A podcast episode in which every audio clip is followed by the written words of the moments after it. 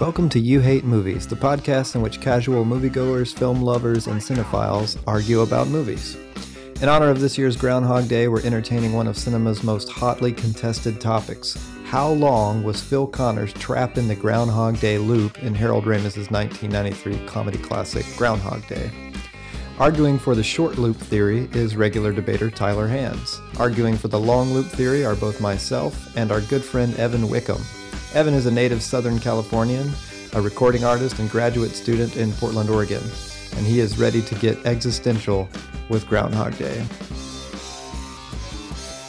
So, given that yesterday was Groundhog Day, we um, what's the word I'm looking for? We revitalized the age-old debate over the movie, the film Groundhog Day, directed by Harold Ramis, starring Bill Murray, on how long Phil Connors is actually trapped in the time loop on Groundhog Day. Now, last year, uh, my friend Tyler and my friend Evan and myself got into a friendly debate via the internet on Twitter Mm.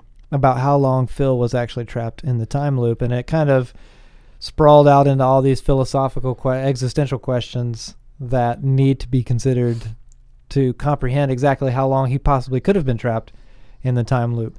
Now you can uh, throw a rock at the internet and hit any number of articles about how long Phil was actually trapped in the time loop, and the theories vary quite wildly. At one point, Harold Ramis himself said that he thought maybe he was stuck in there for something like 10 years. And then later on, I think that was on the DVD commentary. Much later, he said he thinks the 10 year theory is actually way too short. So, um, I thought that the three of us, myself, Tyler, and Evan, since the, this is where the debate originated a year ago, almost to the day, It, it was to the day. to the day, to the actual day. March 3rd, 2014. So, I thought It's February. Today's I know, February 11 3rd. months to the day. 11, 11 months, months to, the, day. Um, we could sit down and, and try to work this out, not on Twitter, for the sake of the podcast. now, so let's let's start with this. Um, you know, we've all seen Groundhog Day, uh, probably several times in our lives, right? Yeah. Yeah, I have. It's been quite a while, though. it's been quite a while, but Made you an impression. I would say it's hard to tell how many times I've seen it. So let's say, for the sake of argument, before we before we get into the nitty gritty of it right now, um, without giving it a tremendous amount of thought, any any more so than you have in your life, what would you say, each of you guys? How would you say? How long would you say you theorize that Phil was trapped in the time loop? I'm looking at you, Tyler. just so go ahead. jumping, Yeah. jumping to the chase. All right. Just well, just you don't have the to explain here. it. Just say. I uh, I say he's been in his in his time loop for three years. three years. So that's Hmm. incredibly short Yeah. theory. Yeah. Okay. That's incredibly short. Yeah. You think he was trapped in that time loop of many of the same day over and over again for far longer than three years? Yeah. the I director think so. Harold Ramis says three decades, and the original, the original um, screenplay. No, no, no. He didn't say three decades. He said ten years or thereabouts. No, he said ten years in, initially, and Oh, then right, he changed right. it to thirty years. But the uh, the film's original screenplay said ten thousand years. Right, but we're not going off of what. So we the- can all agree. That was an outdated draft of the screenplay. We can all we can all acknowledge that it's not ten thousand. it's years. not ten thousand Okay. years. He does Right. not spend ten thousand years in I'd- Punxsutawney, Pennsylvania. Before we get too carried away, you know, the easy thing is to say, "Oh, well, Harold Ramis is the director. He said it was ten years, and then later said it was thirty. It must have been that." But even the fact that he's changed his theory Yeah, that's of how telling. long Phil was trapped in the is That's significant. It. Mhm. It means that it's not, you know, it's not clear. I don't think the film shows enough to to uh, actually uh, convince me that he was he was actually caught in this time loop for any longer than a decade. I think a decade is too long. Because 30 years is 10,950 days. So Did you that do that is- math on the fly? I just did it on my iPhone. Okay, right uh, wait, way to go. 365 times 30 is 10,950 Groundhog Days in a row. Right. So you gather th- that from the movie. No, okay. Well, here we go. Let's just get into it. I, I think that the 10 year theory to me is more convincing than either the three month theory or the 30 year theory. Now, we and we can unpack this further, but you know, you've got three things to go off of in the movie. First is like how many actual days you see on screen, right? With any sort of clarity. For the first four or five days, you actually see the start of a day and the end of that day, and then Mhm. it begins again. That escalates pretty quickly. Mm-hmm. Um, beyond that, you have like the implication of days, where he'll talk about things that he's done that you don't see on screen. And then the third factor is uh, the things that he learns or the skills that he acquires that we don't actually get to see, at least not in their entirety on screen. Mm. Like, certainly it takes longer than the few clips we see of him carving an ice sculpture to master the art of ice sculpture or to learn how to play the piano Right. And that's, from nothing. That's where my argument uh, comes in. I don't think that what the movie shows us is enough to support that he mastered ice sculpture or he mastered piano. I don't think that we can call him a master in these fields. I say he learned how to ice sculpt one thing. Was and he learned bird? how to play one or and he, two and he songs. learned how to play a that few was a strong argument 11 months ago from you. It was a strong argument. You're just, yeah, thank you, Evan. I, rem- I remember that very well because the movie only portrays Phil um, playing one song. He- well, we see him play three songs. He learns a song from his instructor at her house, and then he plays two songs at the concert at the end of at the end of the night on Groundhog Day. and they they they kind Ah. of bleed one into the other. But think his about le- it like this. Speaking though. as a pianist, though, his level of Mhm. confidence was uh, of such, uh, you know, a, a convincing l- degree that he he had mastered more than just, I would say, those three. well, songs. that, yeah, I was going to ask you as a as a pianist and as a musician, even if this guy set out to learn those three songs, do you think with the level of proficiency he was playing the piano, it certainly seems to suggest he's a lot better than just playing those three songs. Right. I in 1993 the movie was released. I I had already been in private classical piano trainings for 4 years to that day. That's about the time I quit and moved on to guitar. And I was nowhere near Mr. Phil as far as his provinci- proficiency level at that time. Uh-huh. Um, I I mean, that's 4 years of private training. That's at least 4 years of Groundhog Day looping. Based Okay. on his personal experiential data. Okay. Do you, Na- do we think that Bill Murray learned to play these songs for the movie? He was No. actually playing them. You think so? Yeah. I wasn't paying a, t- a ton of attention There was to a the there was a wide shot where he, his fingers were definitely moving, and it appeared to be on the right Oh, keys. stop. Now, So, do you think that that Bill Murray could have learned to play enough to fake it at least? I in think that short he of probably l- learned how to move his hands in a way that you know that he could fake it to some muted piano strings. You know, Uh-huh. uh, Jim Henson puppeteers Rowlf the Muppet, right? Mm. And Rowlf plays the piano. And if you ever watch the Muppet Show or Rowlf at all, it always looks so convincing what Rowlf is doing. But all Jim Henson had was enough understanding of where like key changes are and stuff to move his hands around Mhm. rhythmically. Uh, that's probably what Bill Murray was. Okay. doing, if I had to guess. No, you're probably right. Yeah. Now, let me ask Evan another question based on his piano expertise. Let's say you're taking four years of classical piano training privately, you know. Yeah. Let's say that from the outset, it was like, I want to learn how to play these, these three songs Mm. incredibly well with confidence. Um, if that were indeed the case, do you think that you could have gone in three months? That's a great question. I had never come at it from that angle. I confess. That's fantastic. Well, in order to be able to undertake a piece, you already have to have the tools accumu- accumulated up until that point uh, necessary to even begin learning that piece. Right. So, and, th- and those take years to craft. The tools with which you learn a piece, Sure. And those pieces were of a high difficulty level. Yeah, simple things like rhythm and technique and, and all that stuff. Right. So you don't think that Tyler's three month thing is holding as much Well, three- water as it Three did a months, year three ago? three years. Three year, pardon Yeah. me. I, I, I think three years is possible, Okay. but unlikely.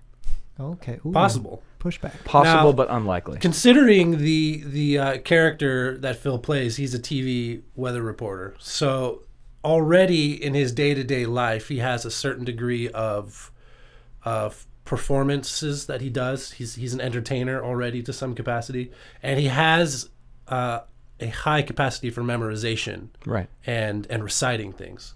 Okay. So we can contribute that to him learning things so quickly. Because, He's a fast learner because he's a media personality. Yeah, because he's he's having Hmm. to memorize things for for television all the time. He's having to get on stage and perform all the time.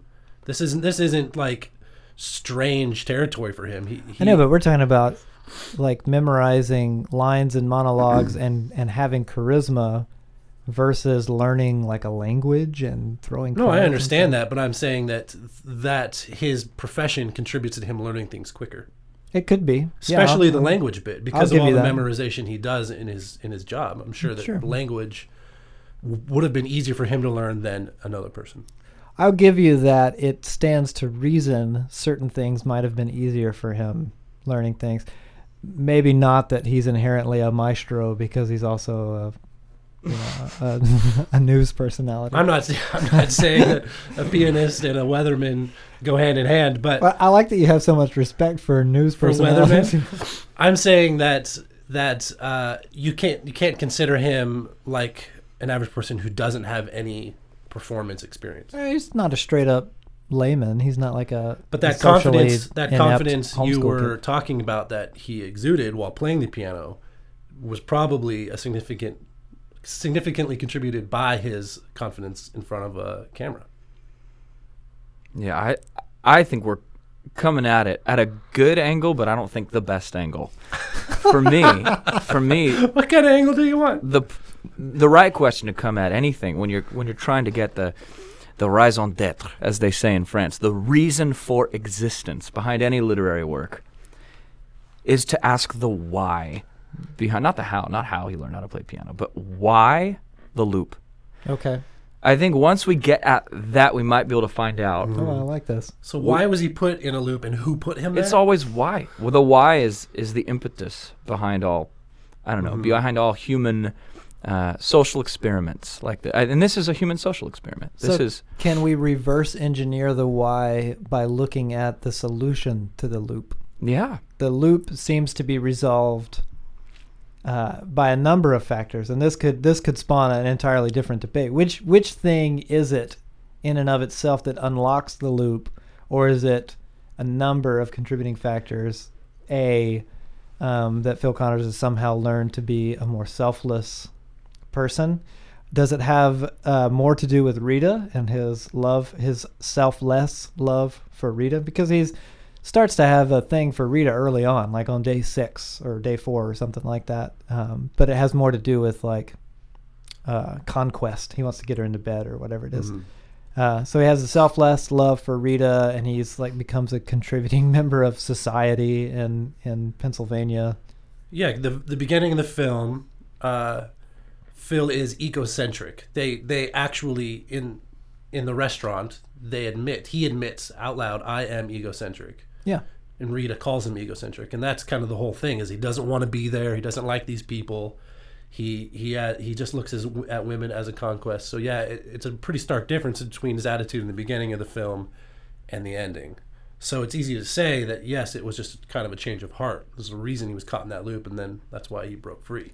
Then it becomes kind of difficult because it's like if becoming a less egocentric or selfless person, a more selfless person, is what unlocks the time loop.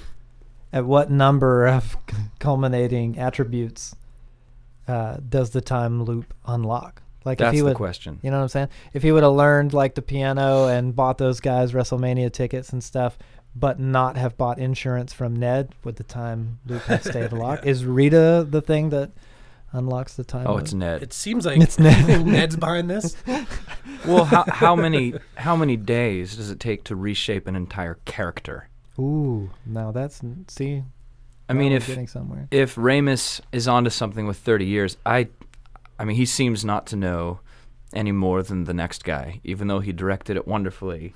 Uh, Danny Rubin actually wrote it, and about three years ago, he he wrote a book called How to Write Groundhog Day, which is which is conveniently located as an ebook on the internet.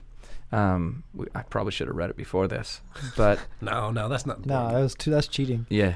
Well, he's he's obviously smart because he's currently lecturing at Harvard, and I would imagine someone that is dropping is lecturing at Harvard teaching English, uh, kind of as an emeritus fly in, fly out talking head for a bunch of students that are going to reshape the world.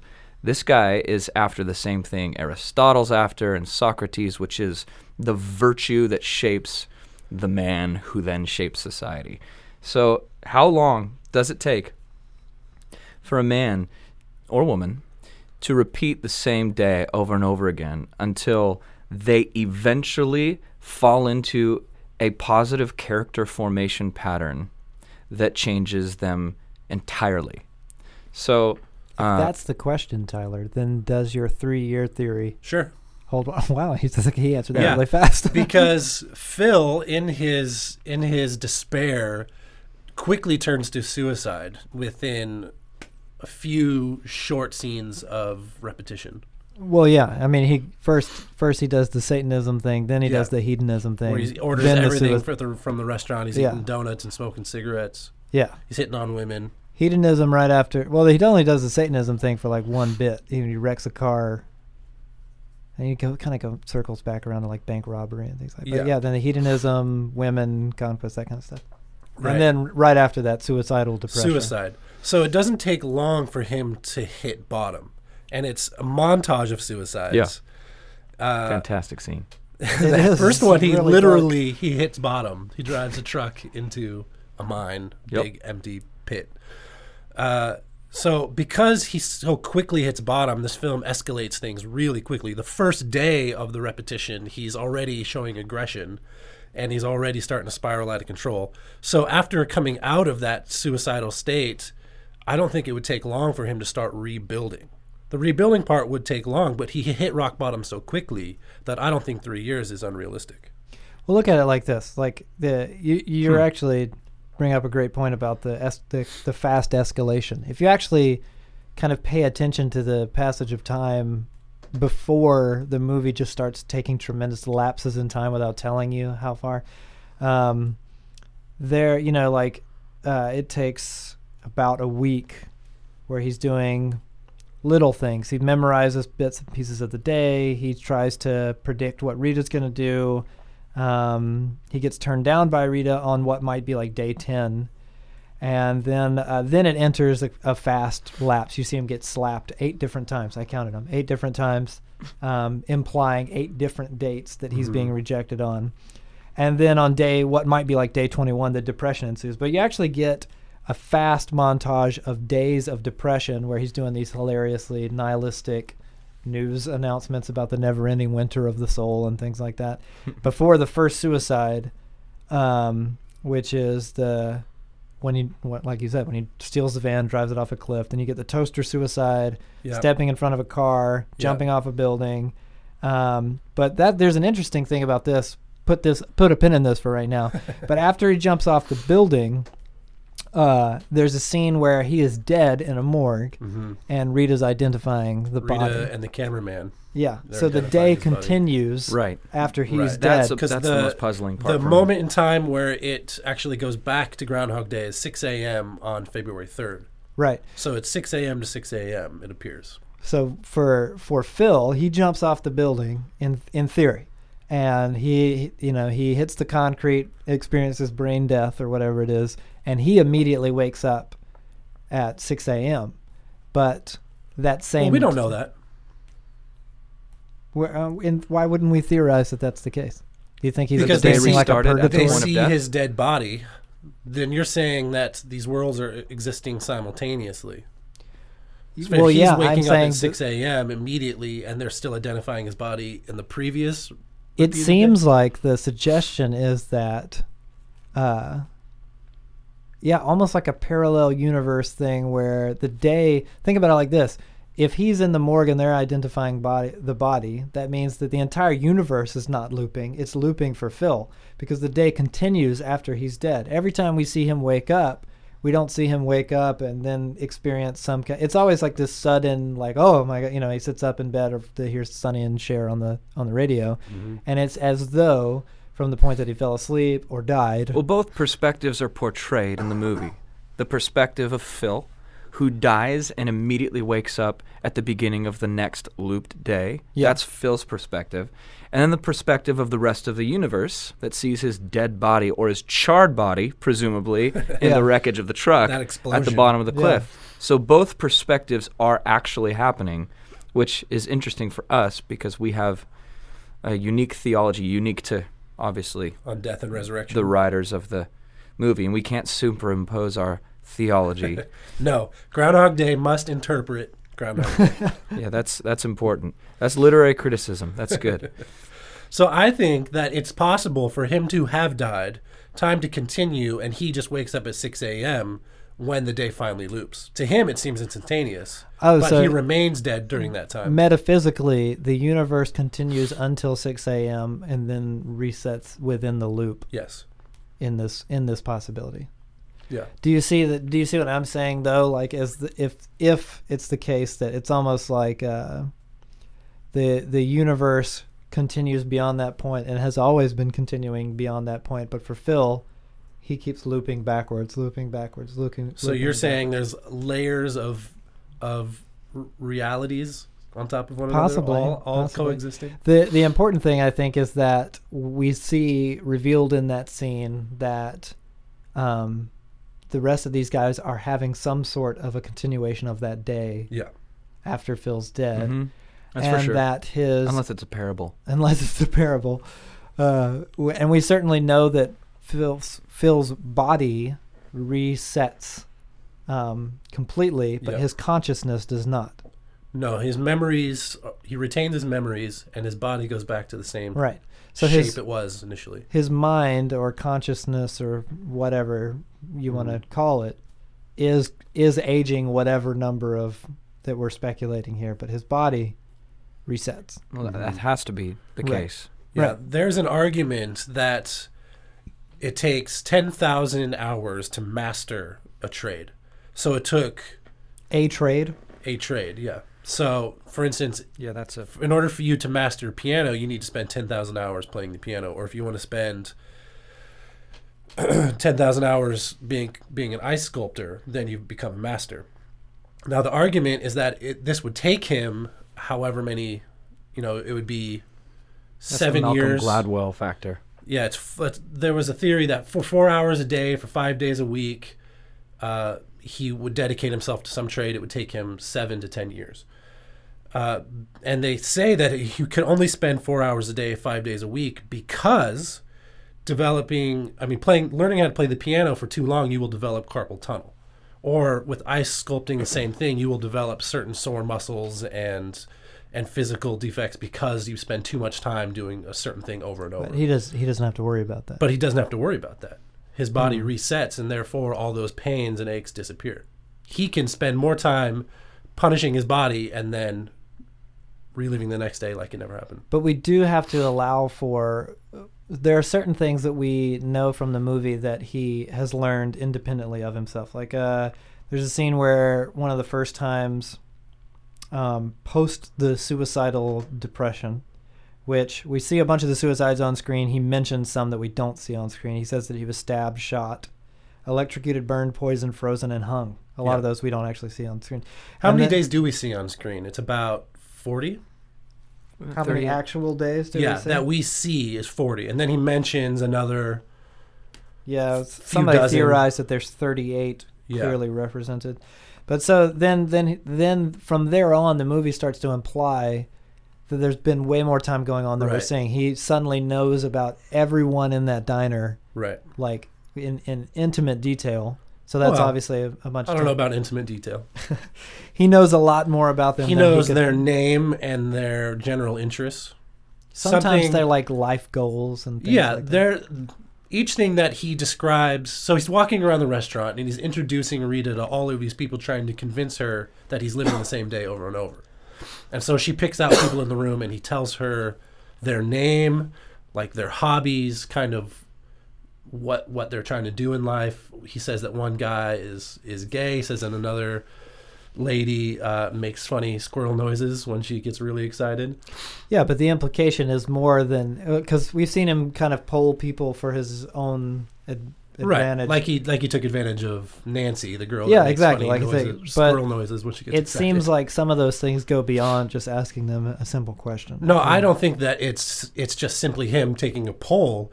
I would suggest all it would take is for him to sit down in that restaurant one day with one of those people, and then just casual conversation. They will indulge all of those. Well, things yeah, too. So you're Sure, saying one sure. day for all that information, But that's one that's- day per person. or one? All he has to do is just sit down and, and have a conversation with someone, and he can remember those things. Again, going back to his his personality and his career, His, his he's his he's going to remember retention. things. He spent his he spent his career memorizing things, so he has a lot of That's memory retention. Right. This is a good point. But let me get back to the skill thing. So, you know, there's there's things that he can do on his own. He says that it takes him. Uh, I wrote it down. What does he say here? Um, he mentions it takes six months to master card throwing.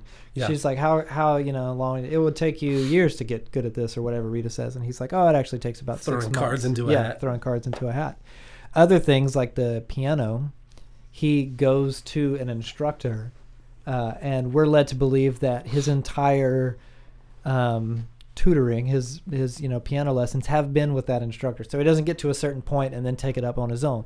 So then we have to allow for more time than we would. Like the card thing, he could have spent those six months doing the card thing, uh, just every day, just throwing cards around. And he doesn't need anyone. It doesn't depend on anything. But for the piano thing, he has to go to this person's house.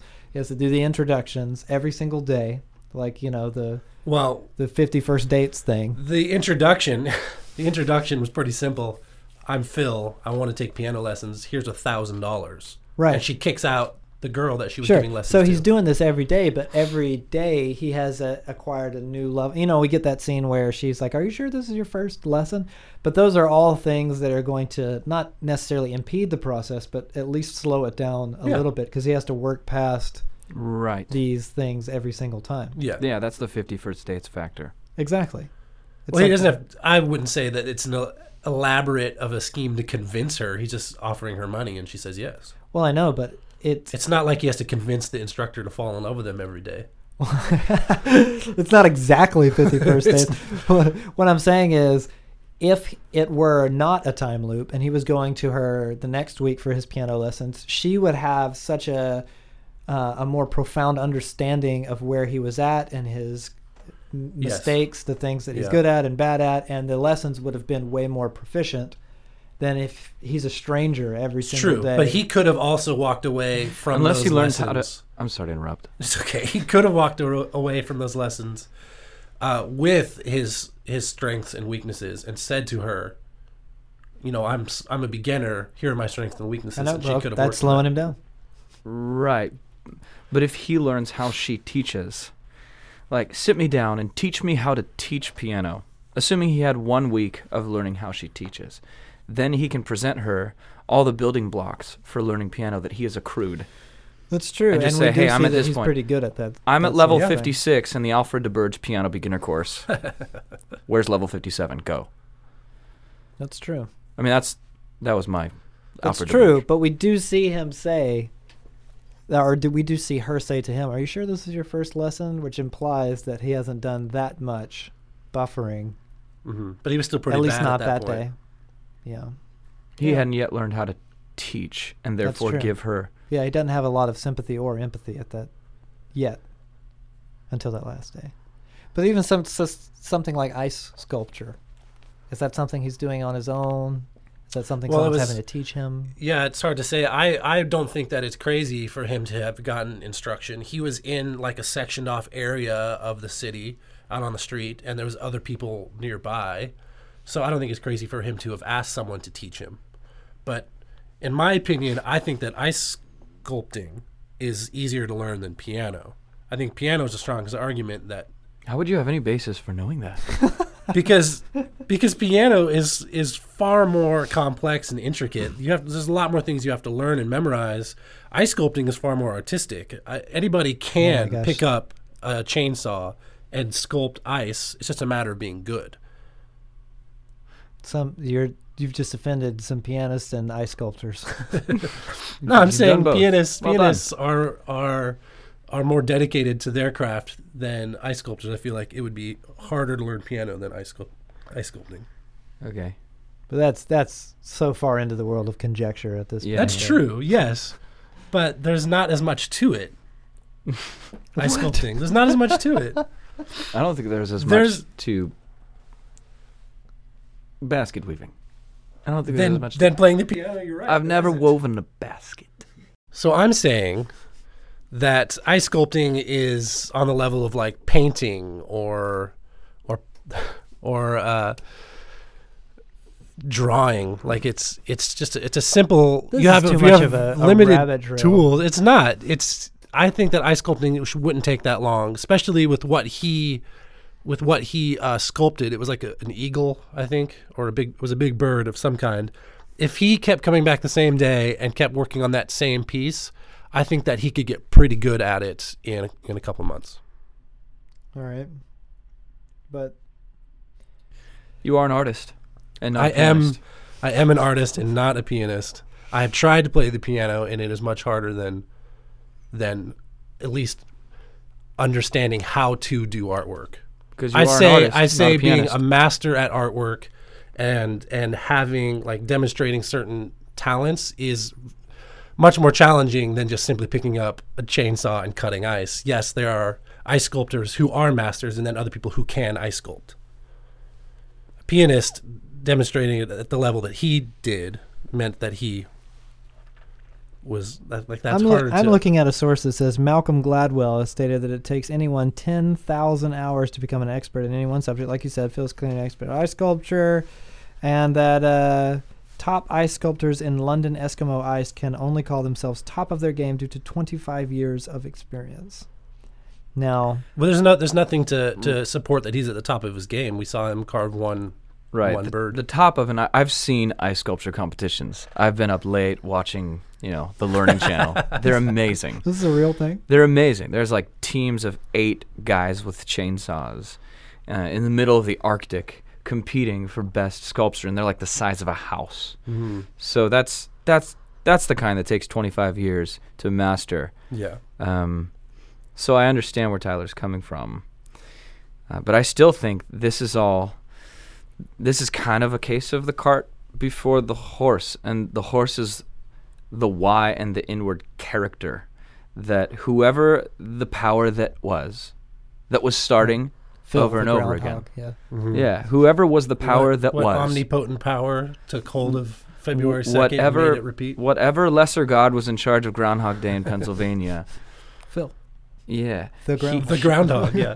he was apparently most concerned with character, the character Yeah. development of yeah. Okay, well then Bill Murray's character. Let's leave behind the, um, for a moment at least, the things like the skill set, the implication of days, passage of time. Because the question of the day is how long is the how long was the loop going on? That's Right. the que- that's, That's the, the purpose question. of this hour together, which I Yes. think Yes. is a highly highly important and yeah, valuable it's discussion. crucial.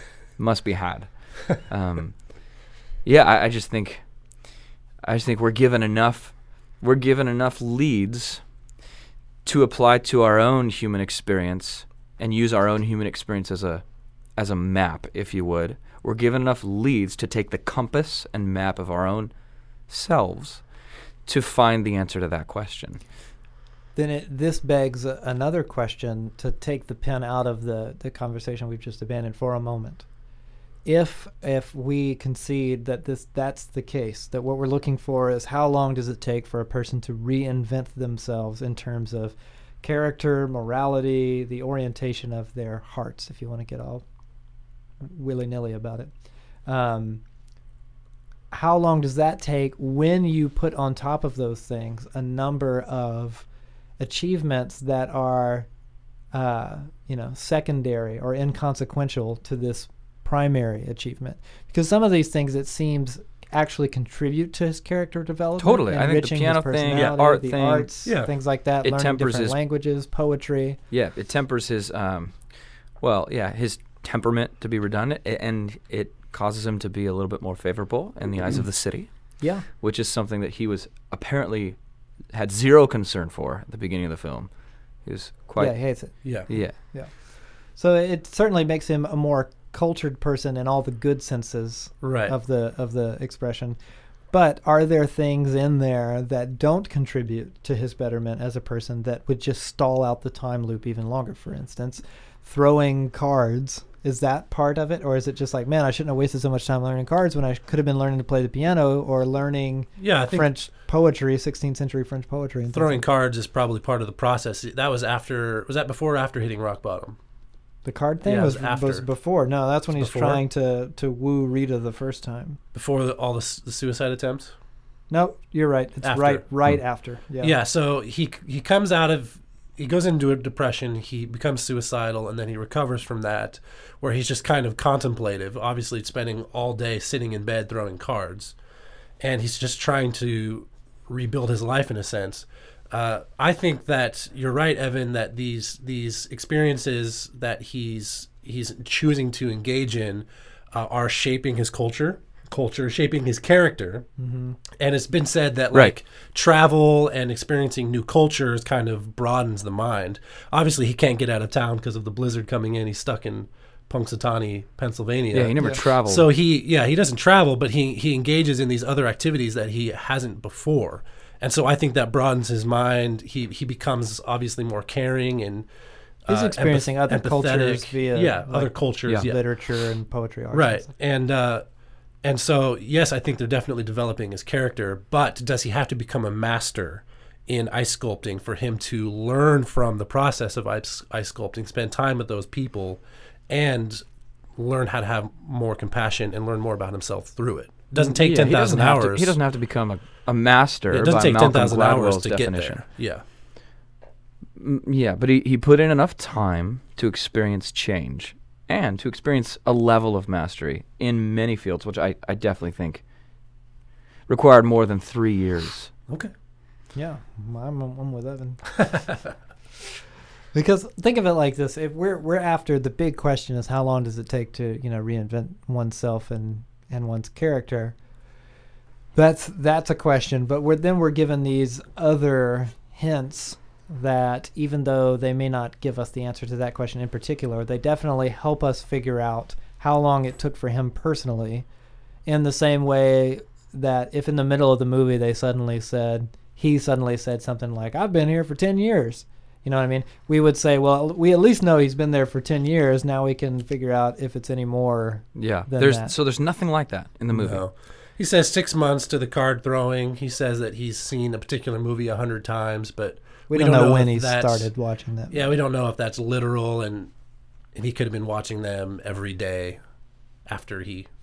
Yeah, so we get imp- we get the days we see implied days where he'll just, you know, like the thing about uh, there's a kid falling out of a tree, and he runs. He's you know, hold on a second, I've got to do something. He runs over there, catches this kid out of the tree, and then he's ticked off that the kid never Never thanks him. says he thank says, you. Yeah. Never said thank you to me one time. Maybe I'll see you tomorrow. Maybe. So the insinuation is not only has he been doing this a while, but it has to be more than that. He has to have been in that place enough to know when the kid's going to fall. Right, or heard about heard about the accident somehow. Exactly. and then So found him. That's Yeah. at least a day, and then and then it's gone on more than that. So there's Right. the implication of days, then the things that, and then the skills that he's acquired. That, Yeah, but I think that a lot of this also can be learned quickly due to muscle memory, in a sense. Right. If you ever Well- played, if you ever played a video game where you're yeah, I've played a video game. where you you're on some level and you keep dying and you keep being uh, brought back to life at some previous That's a thing. checkpoint. See, I was I was considering muscle memory as a possibility for his tremendous skill at the piano, but muscle memory requires an interplay between your brain and your muscles. If And you don't think that that carried over? his muscles didn't carry over. His body resets. Oh my gosh. His, body, does, but but then that's a question of whether or not your mind and your body are really that interconnected. If you just can have the memory of riding a bike, you can still ride a bike. So his nervous system reset, or His- just his soul, the the immaterial part It's of his brain. No, well, I- it's his memories, so it's his consciousness. if we can call it soul, if you want to call it soul, his soul does not reset, but his body has to entirely physically, anything that's happened from 6 a.m. to the next 6 a.m. is wiped from the record Mhm. within his physicality. Yeah. So, Okay. in, well, in Danny Rubin, in his mind, what is the house of the soul? Is it in the brain? Is it part of the brain? Is it cell- cellular synapses between the Right. brain. So for So me, that trying to- muscle memory thing doesn't work. His brain cells rebooted. Right. So you're trying to figure out the, if the writer is, is distinguishing between the material and immaterial. If he's Yeah. acknowledging this immaterial. Yeah, because because if muscle memory played into how well he could learn the piano, then he would learn a lot more quickly. hmm If it was purely memorizing exactly where to tell his muscles to play the piano, it would take a lot longer. Okay. Um, Uh, because then you develop things like calluses and all that. You know what I mean? so That's I mean, true. Yeah, that's true. But even the, learning the piano aside, like that actual physical movement of his fingers, he can still create a rhythm and a routine for each new day based on a sense, a type Aside of muscle from memory. actual muscle memory for yeah, skill in sets, his but- mind, he's creating a routine each day of all these things he's fulfilling, and the more that he does it, the easier and more efficient he becomes at doing them. Right. That's, yeah, that, I mean, the video game thing is is a good analogy because if he's starting to get a rhythm down for how that day unfolds on a regular basis, time to save the kid, time to save the bum. He knows right when Donkey Kong is going to throw the next barrel, Yeah, Mhm. he, he's already got his finger on the A button. right, or the ghosts are about to. We don't need to do Pac-Man. more video games. No more. but the yeah, so that's yeah, that's true. That would help him gain a rhythm. But there are certain things that he's going to have to abandon the more that he um, grafts in different things and rhythms into his day. Like, can he save that bum every single? Well, he didn't save the bum. Bad example. Can he save that kid every single day if he's these? This is the year that I'm going to spend learning these three different things and getting to know this person. That's a good question. you know, be, becoming proficient in chiropractic. You know, he's like he reset someone's back or something that they said on the That dance was weird, floor. yeah. Mhm. So there's things like that that he just can't possibly fit all those things into the day, and yet the day itself is always that day. So he has to pick and choose his battles. He, he seemed to have chosen them all on the last day, though. Right. Which is Yeah, he managed to accomplish all of them in one day. because yeah, at that last ball or whatever it is, everyone's thanking him for all those things that he he got really good at that video game. He did, yeah. Something tells me he didn't play it on the last day, though. The video game. Yeah. He was just living his life. You think that the character development had gotten to a crucial point where it wasn't about changing, that he had changed? I think the growth required some childishness to be purged. Mm-hmm. Oh, so I see. So on that last day, it's no longer a matter of Robbing banks or playing video games. Yeah, the to-do list. It's now a, these are the things that his natural inclinations propel him. These are the things that, if I were given the entire world on a silver platter to make a better place, these are the things that I would do. Because I have experienced them all. I have gone through, the, I've served myself and I've served others. And so the gods seem to have smiled upon him at the end of that day. Wow, The the that's actually a groundhog very seems to have profound smiled. message in in Groundhog Day. The well, that's true. At the end of the night, when he's with uh, the girl Rita. Rita, after she's purchased him from the auction, he says something to that effect: "I'm happy to be here now with you," and he seems to be showing um, contentment. That he was just he was happy to be where he was yeah, in that moment. yeah. So, how long would it take to experience every possible outcome? Let's get open theist for a second. Yeah, please. How long would it take to experience all possible outcomes in any given day before you can confidently say that I have done all the good ones? Hmm. yeah, this. I mean, this. Is that Here's a here's a question of uh, of his character and his character development. The kind of Phil that we see in the beginning of the movie, doesn't it stand to reason that he's going to linger in those hedonistic traps and in those um, philosophically Satanistic traps, uh, or you know, you don't have to call them traps if you like, but those spells that he goes through where he's just indulging in do whatever you want. He's and robbing the bank, and he's- serve yourself in every possible way. Yeah, he's dating women. Even the suicidal thing, which we know from that line that he's done that longer than we've seen him do it. Yeah, Um, it seems like his character and how far on the other side of the spectrum from where we end in the movie uh, it is in the beginning, it seems like he's going to linger in those things way longer than we would be able to see, especially if, like Evan's saying, he's he's trying to flesh out every possible contingency you know, I don't think that Phil is going to get tired of hedonism as fast as we see him get tired of Right. hedonism in the movie. We don't know how many times he took advantage of women. exactly. We see him like with those two girls, Nancy, and then the the girl he takes to the Dressed as a Eastwood maid. movie. Yeah. So it just really seems like, um, and even the you know we see eight slaps where he Rita slaps him eight times, but that's just an editing technique. The the um, what they're insinuating is that this is just happening over and over and over and over Right. again, even if it's not necessarily these exact eight times. It's it could be way more way than, way more more than eight days. Yeah. yeah. So it seems like to me, uh, even knowing my own, uh, I'd like to think that currently uh, I might be um, a different caliber of person than Phil was at the beginning of that movie.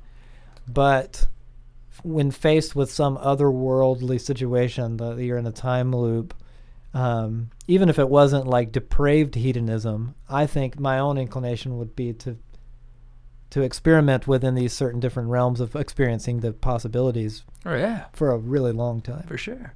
S- certainly before I was like, I hate this and I want to, you know what I mean? Your your first thought seems like it would be, what can be, you know, and he does that. He like plays with with being godlike, in that hilarious Mhm. bit about not At I'm, the- I'm at the beginning, the he's talking- yeah, I'm he- a god. Near the beginning, he's talking about being a god. Yeah. Yeah. When he's eating donuts and pie and pancakes. No, the the that the donuts and pies and pancakes and cigarettes happens before. He does the Is it- hedonism thing, and then he does the suicide thing. He's a god after the suicide. He's a thing. god, and he knows everyone's name in the restaurant. Yeah, because he's immortal. Right. He can't die. You know what I'm saying? Yep. So if we're going off of the character question, I think that that would that would suggest a way longer passage of time than we would get if all we were doing was trying to figure out things based on the skills that he's acquired. I think you're onto something with that. Yeah, I think that What do you got to say, man? I think that uh, you're right, but again, I don't agree that it would have taken that long. I Can think you give us his- anything more than three years, though? I mean, come on. No, three, four years, five years. Is that just for good radio? three to five years? No, I don't. I don't. I have a really good reason that we haven't gotten to yet. Why I Oh. think Let's that hit it. it's well, that we're short. we're But- over 40 minutes in. Yeah, but, let's hit it then. But uh, I think that his hedonistic, his his stream of hedonism wore out quickly because it wasn't fulfilling. And as soon as he started getting to know people in that restaurant and really learning about the people in that town, that his his uh, his mind kind of changed and his character kind of changed in a sense where he actually learned to appreciate life more based on showing compassion and care for other people because it kind of seems like he's he's bitter and he hates everyone, but he still wants everyone to love him because he's famous. Now he's he's uh, compassionate and caring, and everyone loves him because he's compassionate and caring. And I think that his character change, changes pretty quickly, and he gets like a a glimmer of that contentment he can find in com- showing compassion to people. So he starts pursuing it quicker than you think he would have. Hmm. Yeah, but even if we agree, and I, I, I mean, I know that we agree that hedonism is, in a sense, immediately both immediately fulfilling and and unfulfilling at the same time.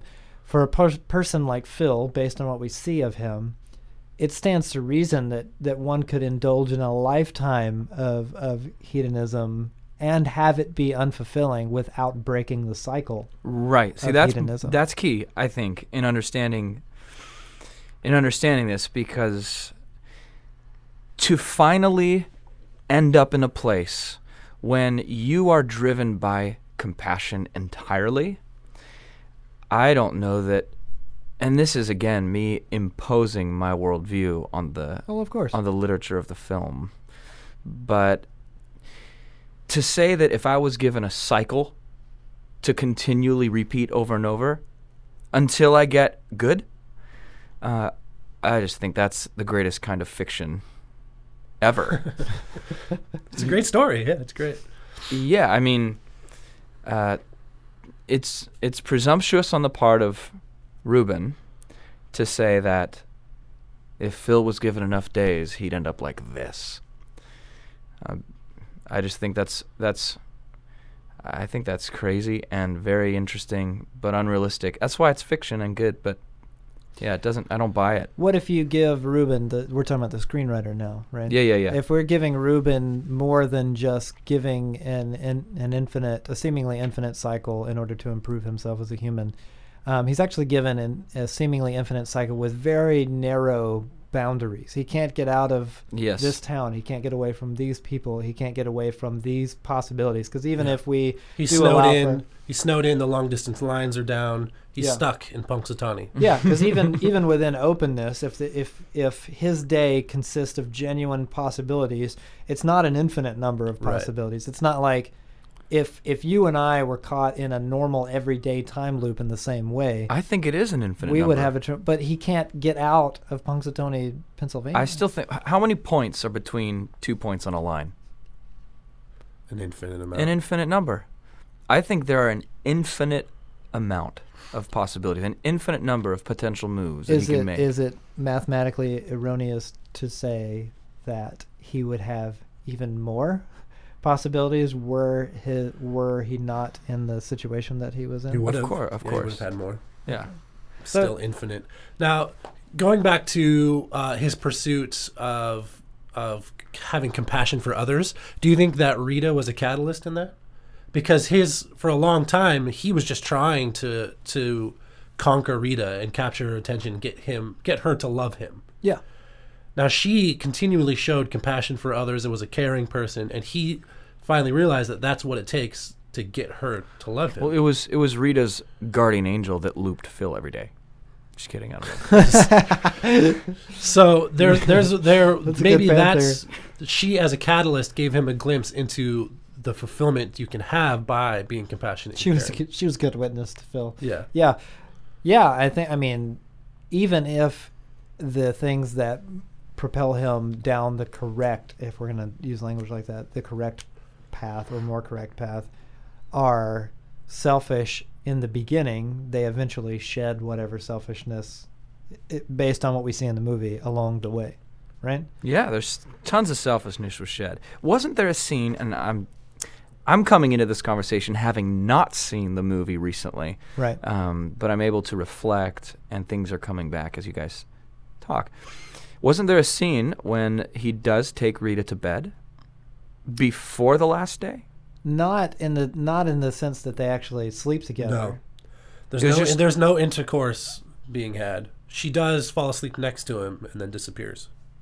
Yeah. Does he that's wake up and look for her and she's not there? What were the conditions of that? It- what, he what were was- the circumstances? He was trying to create the perfect date for her so she would fall in love with him.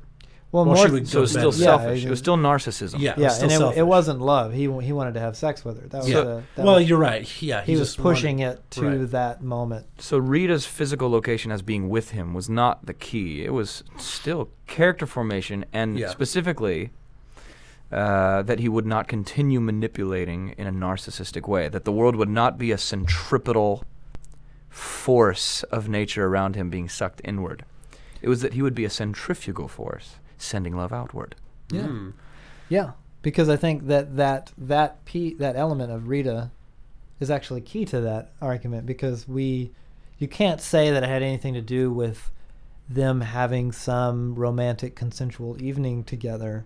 Because Um, in the end, they, because they, they, had, didn't. Yeah, well, they had, and they had they had many dates that were nice, and they even had what seemed like um, times together between the two of them that were not entirely selfish on Phil's part.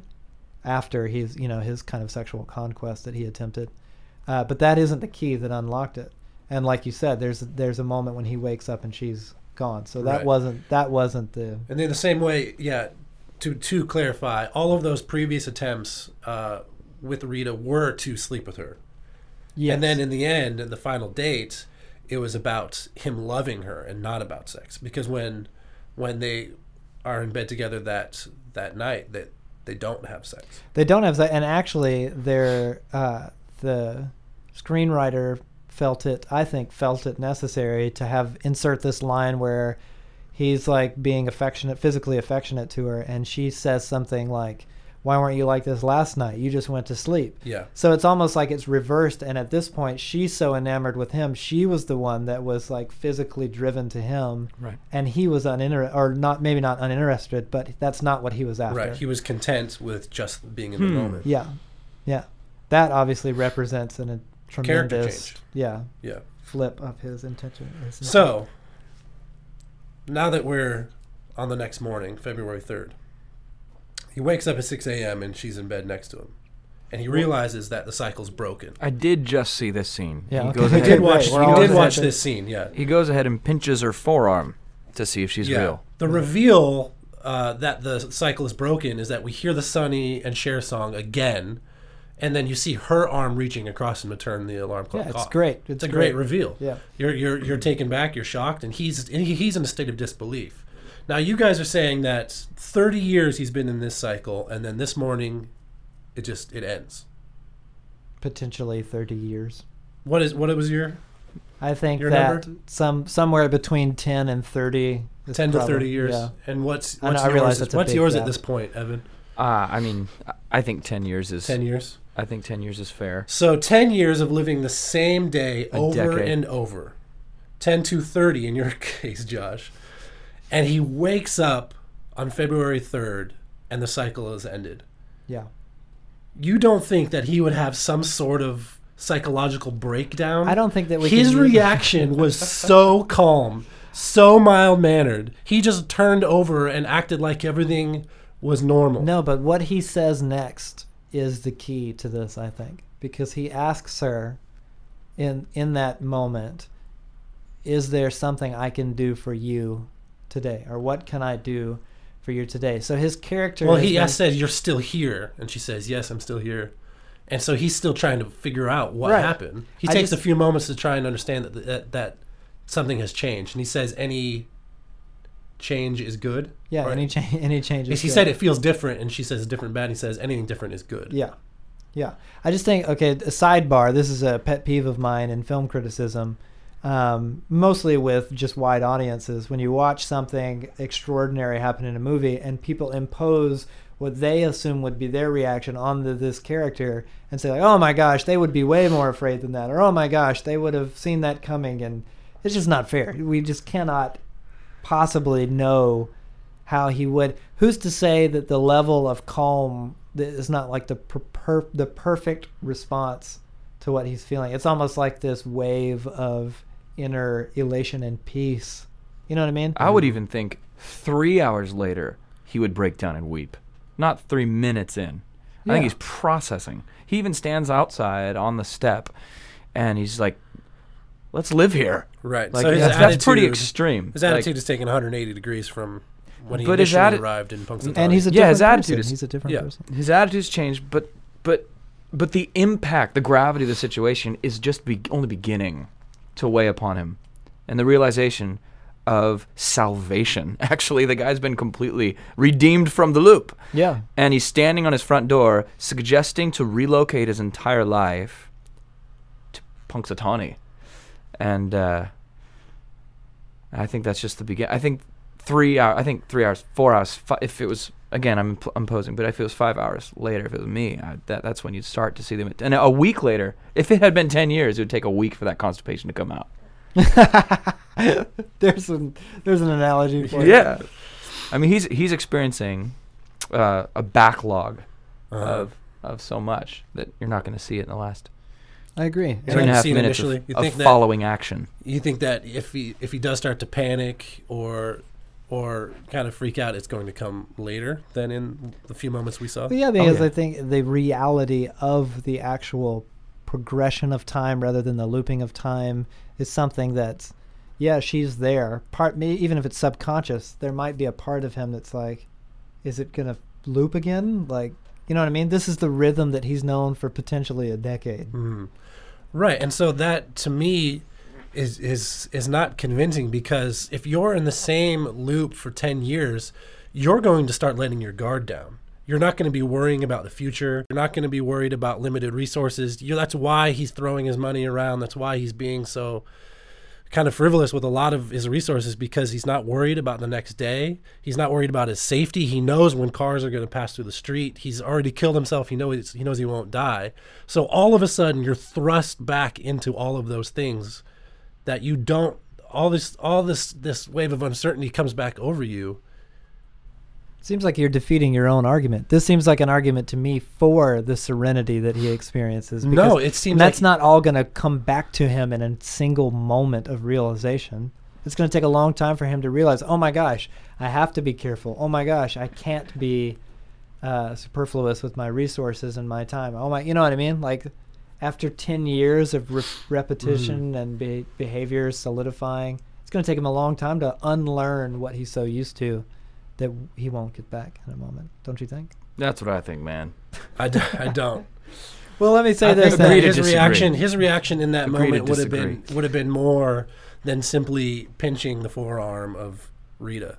Yeah, call call Bill. He's the one who acted it. You're right. You're right. but uh, I, I believe that he could react this way had the time he was looped in not been very long. I see. You think that If it was 10 years, years is- 10 years to 30 years would have been a much more significant change to him. 3 to 5 years, I can I can buy it. That's years, man. That's still years.